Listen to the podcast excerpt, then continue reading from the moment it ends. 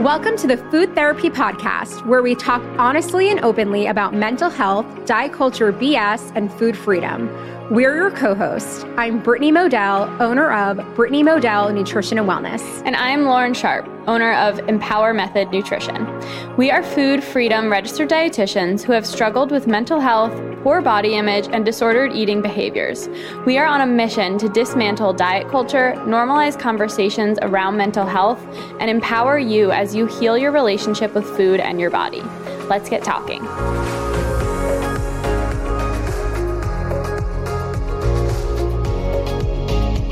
Hello, everybody. Welcome back to the Food Therapy Podcast. Today, just Brittany and I in our pajamas recording this. Yeah, it's. I said to Lauren, it's like the most Monday of all Mondays that I've ever experienced. How was your weekend? It was amazing. So when we were recording this, it was just Father's Day weekend.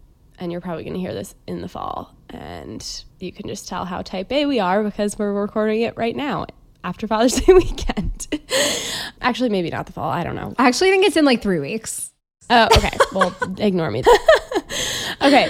My weekend was good. I so my parents came down for Father's Day and we did all of the things. So I Friday, the B Y Os here are amazing. Oh, in Philly? Yeah. Yes. In Philly. You can just bring your own alcohol and then your bill's like one hundred dollars less. um So we went to a B Y O on Friday. That was amazing. And uh, I got the pasta, which I definitely wouldn't have in the past. And it was amazing. And what else? Oh, oh my gosh, the dessert. We got creme brulee and a flourless chocolate cake. I'm gonna, I love creme brulee. Oh my gosh, same. And it's funny because we were all really full. And the guy, the owner, was talking to us and he was like, all of the desserts are handmade, like, and I'm just like, I, like, what does that even mean? Like, obviously they're handmade, right? Yeah.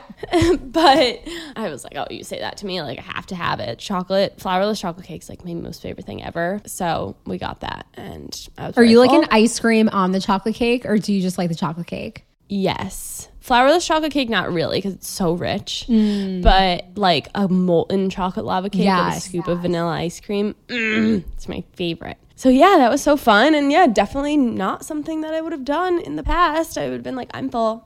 I'm not. Well, I probably wouldn't have even gotten the pasta. I would have gotten the fish. Right. But the pasta was amazing. Saturday, we had a day. Yesterday, we had a day. It was, it was good. What'd you do? So I had a pretty eventful weekend. Friday night, my boyfriend surprised me with a date night. So he came in. He's actually, he sent me a text. He's like, eight thirty reservation, dressed trendy-ish. I'm like, what does that mean? Wait, eight thirty? Yep. Well, okay. He's working on Pacific time. So that's why. Oh, oh. So eight thirty okay. is what, like five thirty on the yeah, West Coast? Yeah, I was going to say, like, I literally, if my reservation's after like six thirty, I I've can't. gotten used to having afternoon snacks. Let's just say yeah. that. Yes. um, but we went, he took us to this like amazing new Korean French restaurant, and it was adventurous and delicious. And I was thinking, like, if this was five, six, seven years ago, I never would have been flexible enough to just let him take me to a random restaurant without confirming menu items beforehand. So I, you know, it's those experiences like make me think like, I'm so glad that I'm in this place with food because I can really be present and enjoy. And then his family actually came in from out of state. And so we went up to Storm King, which is basically like this outdoor like sculpture, beautiful place in Hudson Valley. And we did like bike riding and walking. And then we had brunch in Beacon. And so I felt like this weekend in general, it's kind of like goes into what we're going to talk about today, but just having the freedom to eat and having the flexibility around food is a game changer. You know, we had lunch and I'm like, what sounds good? Like a turkey sandwich sounds really good. I randomly really wanted the mayo on it. It was just a random craving. And then we got ice cream afterwards and had like an amazing dinner Saturday night. I got a lobster roll Sunday, but none of this would have been possible, or it would have been possible. It just completely would have changed the experience because I wouldn't have been present throughout. So let's talk about the topic today, which is how our relationship with food really impacts our other relationships. So whether it's romantic or friendships. So let's start with a question. So we want you guys to kind of like think about it, right? If you're listening to this podcast, either you're our friends or you struggle with food, right? Or we're just entertaining you in some way, which is great too. But I want you guys to think, like, how much of your day do you feel like you spend thinking about food? And I always think about that TikTok that's like, it says like all of the days of the week. I forget what the sound is, but somebody did a, a TikTok on it and it was like, how often do you think about food? And it was like all the time, essentially, right? Well, first of all, thinking about food all the time isn't normal. I used to like joke about it, and because like in school, it was all of my friends were nutrition majors and we're like, I don't understand how like people forget to eat. I don't understand how people like don't think about food all the time. After I eat breakfast, I'm, I'm thinking about what I'm going to have for lunch. I'm like, I didn't realize that it's not normal. Or healthy. So usually when someone's having a preoccupation with food and it's just constantly on your mind, there is an unhealthy relationship with food, but it also probably means you're under eating. Because when you're under eating, your body, your brain is literally like setting out signals and cravings to make you want to eat. And so, yeah, I mean, Lauren, I, I love that question because it's like, what percentage of your day do you think about food, or what portion of your day do you think about food? So maybe if you're listening, like hit the pause button and kind of think about it. And then what's the next question, Lauren? The other question is, so whenever I'm on a call of somebody that like might be signing up for coaching, I ask them like, if we work together, how will this affect your world? How will this impact other areas of your life? Like take relationship with food out of this. Like, yes, I want you to improve your relationship with food. That's the whole point. But what else is it going to affect? How is it going to affect your relationships? How is it going to affect your social life? How is it going to affect your mental health, right? Like there's so many other things. things that it affects. And going back to the like thinking about food all of the time, I also want to make note that like thinking about food all of the time, sometimes I don't get like my actual hunger cues. Like sometimes if my stomach's growling, I'm like, I waited too long, but I will start to think about food when I start to get hungry. So like you said, with the under eating, like thinking about food can be just a sign of hunger too. So pause. Ask yourself, like put yourself in your future position, in your future self's shoes, and ask yourself how your life would change if you weren't thinking about food twenty-four seven. What would you have more space for? What relationships would improve? And sometimes it's really hard to even put yourself in that position because you don't even know what it's like, right? Like for me, I was like, I don't know. Like, I don't know a world without thinking right. about food all the time. Sometimes what helped me too is I would look at other friends who had really healthy relationships with food. And I'm like, and part of me was like envious. I'm like, how do they not think about food all the time? And like, why are they so relaxed around food? So even maybe envisioning, and obviously we don't really know what's going on in someone's life unless you're really living that life. But even on the outside, like what aspects of, you know, your friend do you wish you had? Like, do you wish you could just do an impromptu date night, or you know, grab ice cream on like a random Saturday afternoon just because it sounds good and it's hot outside? Yeah. And for me, it was a lot of like in college, it was a lot of like if people were going out during the week or something, I would be like, oh, well, I'm not going to go out during the week because drinking will make me eat like drunk eat when I get home. And then the next day I'm going to eat like crap. Right. So it wasn't even like, I know you mentioned like going out to eat and it being about like you had to pick the restaurant or make sure that there was like something that you could eat. And for me, it was a little bit more of like, I just wouldn't even go. Like, if it didn't fit into my schedule or like my schedule of eating. Which is sad. Like think even looking back, like I definitely missed out on certain experiences with friends. And we talk about this too. I feel like it's interesting for both of us. I think we missed out on a lot of experiences because of our anxiety, which we're both very open about. And then we also missed a lot of experiences because of our food anxieties, like our food fears. And so, you know, I always think back to my friends just thought I was really annoying to go out with. And I'm sure at times like people said to me like, like or they chose not to go out with me because I I would make such a big deal about what we were getting, what we were ordering, and had to be approved by me. Like I was so inflexible around food that it would honestly stress every other person at the table out. And I kind of want to talk about that too, because I think that who you're eating with can really impact how you're feeling about food in the moment. And so like every single person at the table is getting a salad and it's like, well, I feel guilty now that I'm getting a burger, even though that's what I really want. And asking yourself in that situation, you know, what am I afraid of, right? Like, am I afraid of, okay, say your answer is judgment. Okay, what if they judge you? And asking and kind of like taking yourself through that whole situation and getting to the bottom of like, what is it that you're actually afraid of? You're worried about judgment. Okay. Are you worried about like feeling left out? Like, what is it? And then eventually you get to this place where you, you're able to think a little bit more rationally, and it's like, okay, well, if I'm feeling this way, who am I going out with? Like, do I need to step away from these people in my life if I'm actually worried that they're gonna like think of me differently because of the way that I'm eating, because I want a freaking burger? Like, there something is going on there. Or you'll get to this place where you're like, wait, these people literally love me. They don't give a shit about what I'm ordering, right? That's just my own judgment that I'm reflecting onto them. And like at the very core, it's like your close friends and family, my hope is that they just want you to be happy. So whether that means getting the salad or getting the burger, they want you to be happy. But it can be really hard and triggering for people when you're dining out, because I think that we all care so much about what others think. And I think it's just a part of being a human being where you at the very core, like want to feel accepted and you want to feel, yeah, basically just feel accepted by people. Exactly.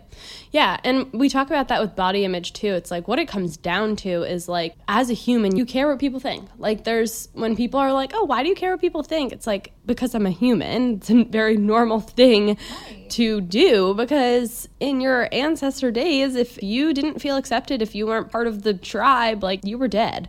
So it's our like ancestral brain trying to keep us safe. And it's a normal thing. But when we actually think down to the rational aspects of Of it, it's like, oh, okay, like it's actually not a big deal at all. I also think that when people make food comments like, oh, you're not going to finish that, or why are you getting the salad, it really has a lot more to do with them than it does with you. I was going to say the same. Yeah. So like if someone's like, oh, like why aren't you finishing that? They're probably feeling insecure or they're feeling weird that they finished their whole plate and you didn't. But the truth is, and I say this to clients all the time, we have no idea what somebody ate that day. That person could have had like five snacks that day. They could have had like massive meals, like who knows? But so that's why it's really ineffective to just compare what you're eating to somebody else, because we have no idea what they ate that day, especially with influencers who post like what I ate in a day or like their meals. Like we don't actually know what they're eating in the day. Right.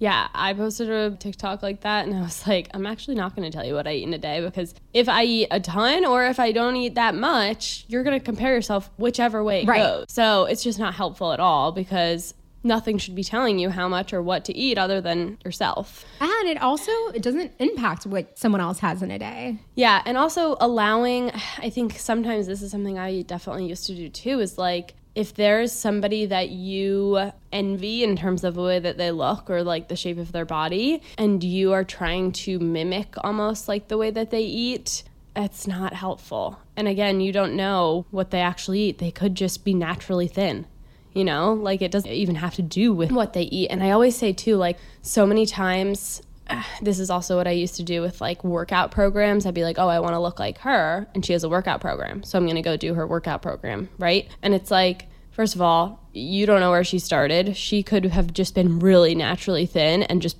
put on muscle, right? And you don't know what she eats. You don't know her relationship with food. You don't know her relationship with exercise. Is she forcing her to do herself to do these things and whatnot? So, and maybe she's not, but you just never know the whole story essentially. You never know the whole story. And also like genetics plays a really big role. And so, you know, I, I remember when I was growing up, I would compare a lot of what I ate to my sister. My sister is just very naturally small. And she always was. Like if you look at pictures from her bat mitzvah, she looked like a little beanpole with like tiny little arms and legs. And I would always compare what I was eating to what she was eating. And I felt like I was always hungrier than she was. And it took like literally twenty years to be like, it's okay if I need to eat more than she does. And I my body needs more food. Like it's totally fine. And it's not something that we need to judge ourselves on, because I think that a lot of judgment and shame comes into it when, you know, realistically, it's like, are you judging your friend or you're judging yourself because your friend is drinking less water than you are, or she needs less water than you do, or pees less times during the day on a road trip? But food is such this like fragile state of mind that we, you know, a lot of comparison and shame and, you know, frustration comes into it. Yes, one hundred percent. It's the stories that we create with it, right? If we didn't have, if we didn't attach stories to things, there would be very little judgment left. It's the stories that's creating the judgment and the shame, and for us to just not feel great about ourselves. It's so true, because You know, imagine like going shopping with friends. I feel like there's probably a lot more judgment if you require a bigger size than your friend. But I guarantee you, if you went to like a shoe store and you were like asking for a ten and your friend was a seven, like you said, like there's no story attached there. Like it's just, I'm a size ten, my friend is a size seven. But when it comes to clothing, like we're attaching this narrative as if somehow it's our fault that we, you know, require a bigger size. Exactly, exactly.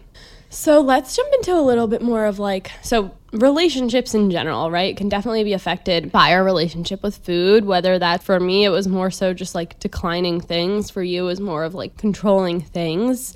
Uh, what about the dating aspect of of things? Yes. So, you know, I, I look back and I have regret. I don't like to live life with regrets, but I look back and it's like, that was unfortunate. So, you know, for example, I was dating someone at the time and he wanted to take me to this like Michelin star restaurant, like incredible fresh restaurant in New York. And I declined because in my mind, I'm like, French food means a lot of butter, means a lot of like, it's a ten course meal or seven course meal, whatever it was. Like that's gonna be too much food for me to have. So instead I asked if we could do like Greek and Mediterranean because that always felt like the safer choice for me. But looking back, I'm like, I still never went to that restaurant and I wish I just like had that eating opportunity. So I feel like when certain dating opportunities came up for me, most of the time in the beginning when I really was struggling with my relationship with food, I was not present. I was very anxious. I was almost like resentful that I was being taken to these places. I'll never forget this guy took me to an Indian restaurant and it was a lot of sauces and a lot of seasonings and bread. And I was really annoyed that he took me to a place that didn't have like a ton of salads or vegetables or like safer choices. And, you know, it genuinely is really sad. But what I will say is over time, I finally was able to heal my relationship. And what's interesting was my ex-boyfriend, like years and years ago, being in that relationship helped me to be more open to foods, but I still wasn't giving myself full permission. So I was eating things, but there was a lot of guilt and shame attached to it. And a lot of like, I have to get back on track on Monday. And so it really wasn't until I actually healed. And my friend Rachel listens to every single episode, so she'll love that I'm saying this. But she said to me like, listen, like you can't be in a relationship because you are so restrictive with food.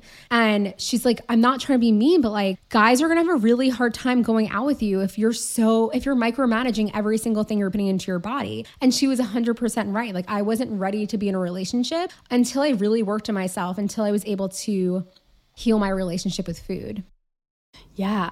And I think that's a huge aspect too, is like when you do start dating someone, there's this whole culture around like you gain weight when you start dating someone, right? What is it called? Like the love pounds or something? Yeah. Yes. Because one, you feel like secure in that relationship, but also sometimes, I mean, at least for me, it was like I went out to eat a lot more with Austin because I was comfortable. And then I was, I, I just... was eating a lot more things that I wouldn't normally eat, you know, which is a, a good thing. It pushed me out of my comfort zone and helped me heal my relationship with food even further. But it's just so interesting, those love pounds and why it doesn't even have to be such a bad thing. Like they're great for me because it just shows like how restrictive I used to be. And I was going to say like, yeah, like why does it need to be a negative? Like why can't it be like a sign of happiness that you're finally, you know, having experiences? I feel like oftentimes there's such a negative association with weight gain, but there are so many other things that could be really positive that are associated, you know, with that weight. And what I will say is like with my current boyfriend, Jeremy, like food is such a, an important piece of our experiences, like at least when it comes to travel or trying new restaurants in New York and even cooking at home. I cannot imagine being so restrictive. It would really impact our experiences together. Yeah. And you mentioned cooking at home. Like I was a big micromanager when I would come home from college and my mom was cooking. I'm like, oh, are you, you putting butter or are you going to use olive oil? And it's like so messed up. Like my mom's making me this amazing meal and I'm like micromanaging it. And it was hard too because it was like, you know, they wanted my input because I was the nutrition major and we were being quote unquote healthy. You know what I mean? But we didn't realize, nobody realized that it was being restrictive and micromanaging. And and it was coming from a place of like disordered eating versus yeah. like authentic health. Exactly. That's exactly right. What's so funny, so I was cooking dinner for my girlfriends from college, and they told me this like a few weeks ago and I was dying laughing, but they said when you were really like strict with food, you had gone to the bathroom. Like I was cooking a meal for them at home, and apparently while I was in the bathroom, my friend added like half a stick of butter and salt because they wanted the food to actually taste good. And they knew that I would never in a million years add that oh, myself. So my God. They said like, yeah, we fully added like a ton of salt, like butter, oil, Oil just to like make the food actually taste palatable. And I was laughing because it took them like literally six years to tell me that they did that. But I genuinely thought that was very funny. At the time, I would have absolutely freaked out. So I'm glad oh, I yeah. didn't know. Yeah. That. Oh my gosh, that is so funny. What were you making them? I have no idea. I, I truly don't. But I mean, I love to cook, but I was always so fearful of adding too many calories, especially fat, which is so ironic because, you know, if you know anything about nutrition, like, and I didn't know this until years later into like studying nutrition, but you need fat to actually absorb fat soluble vitamins. So when clients would come to me, they're like, I'm so healthy. I'm eating a massive salad with vegetables, but there was no fat on the salad. They weren't actually absorbing any of this A, D, E, and K. And that exer- it comes down to like, what is health to you? Like, yes. Is health just vegetables? Okay, well that's... Is health just vegetables and low calorie, or is it really getting like a balance of nutrients? And that could actually be a whole other episode, by the way. Like what is what is health? Yeah. And I think it's different for everybody, but it's definitely not just diet and exercise. No. Definitely not. But yeah, I think, you know, if you are struggling in your relationship with food and you almost feel like you can't get out of this bubble, you don't see sort of this light at the end of the tunnel, I really recommend like thinking and exactly what Lauren was saying, like looking at what your life would look like if you healed your relationship with food, like three years from now, five years from now, a year from now, what would your life look like? And what do you want it to look like? So I think it was Marcy Evans' course that I took once, and she had like a pie chart. And in the pie chart, you carved out different areas of your life that was really important to you, and to really think about like where in that is like food and body image, and what other pieces of the pie do you want to be there? Like, right? So romantic relationships, friendships, work, that's like a whole other topic. And, you know, how much of your life do you really want to devote thinking about food, and to think about like how much of your life you can really open up if you were to think about food less? Yes, exactly. And putting and trying to put yourself in those shoes, right? Where you're like, what could possibly be, right? Even just the mental headspace. Yes. What would you use it for, right? Like, I had no idea that there was so much headspace I had that could be used for other things. Reading and creativity, and, you know, getting more into your work, or even being able to be a better partner or a better friend or a sister and a daughter.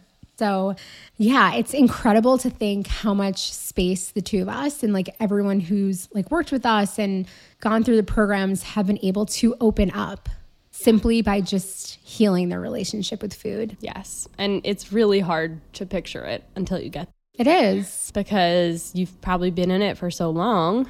And like I said, I thought it was so normal to just think about food all the time. Right. I was the nutrition major. I was the yeah. quote unquote healthy one. And uh, I didn't realize that's not health. At least that's not what I wanted health to be. Uh, at the time it was, because that was like my entire persona, but it doesn't have to be that way. Right. And also I think just like realizing certain foods are meant for, you know, creating better health, but also a lot of food is there for just creating satisfaction and enjoyment, celebration, and to be part of the experience. And so, you know, kind of going to this idea of health, it's being healthy is also having a healthy relationship with food and being flexible with food and actually like enjoying what you're eating. Right. And you mentioned experiences. Like I always say that there's a whole nother, there's like, you're eating when you're hungry, but there's also a whole nother type of eating. It's like experiential hunger, right? Like, which you could do a whole episode on, but essentially you don't have to be hungry. Like if you are only eating when you're hungry, which like, yeah, most of the time that's when you're eating, but if you're not hungry and you're going to a birthday party and they have an amazing cake from your favorite bakery, but you're going to say you're not hungry, like, and you're not going to have the cake because you're not hungry, right? Well, I would pull experiential hunger out of my toolbox and say, you know, you can eat things based on experience. You don't have to turn this into like the hunger and fullness diet. Yes. I actually love that. I, I usually say like taste hunger, but I like experiential hunger because a lot of it is, is experience based. Right. Too. Especially like when you're traveling and. Mm-hmm. Yeah. Food is so much more than just fuel, right? Like, yes, food is fuel. It's amazing, but it's experiences. It's your relationships. It's your memories. It's your bottomless mimosas. It's so much more. Homemade cookies, yeah. Ice cream on like a random Saturday. Exactly. It's everything. Yes.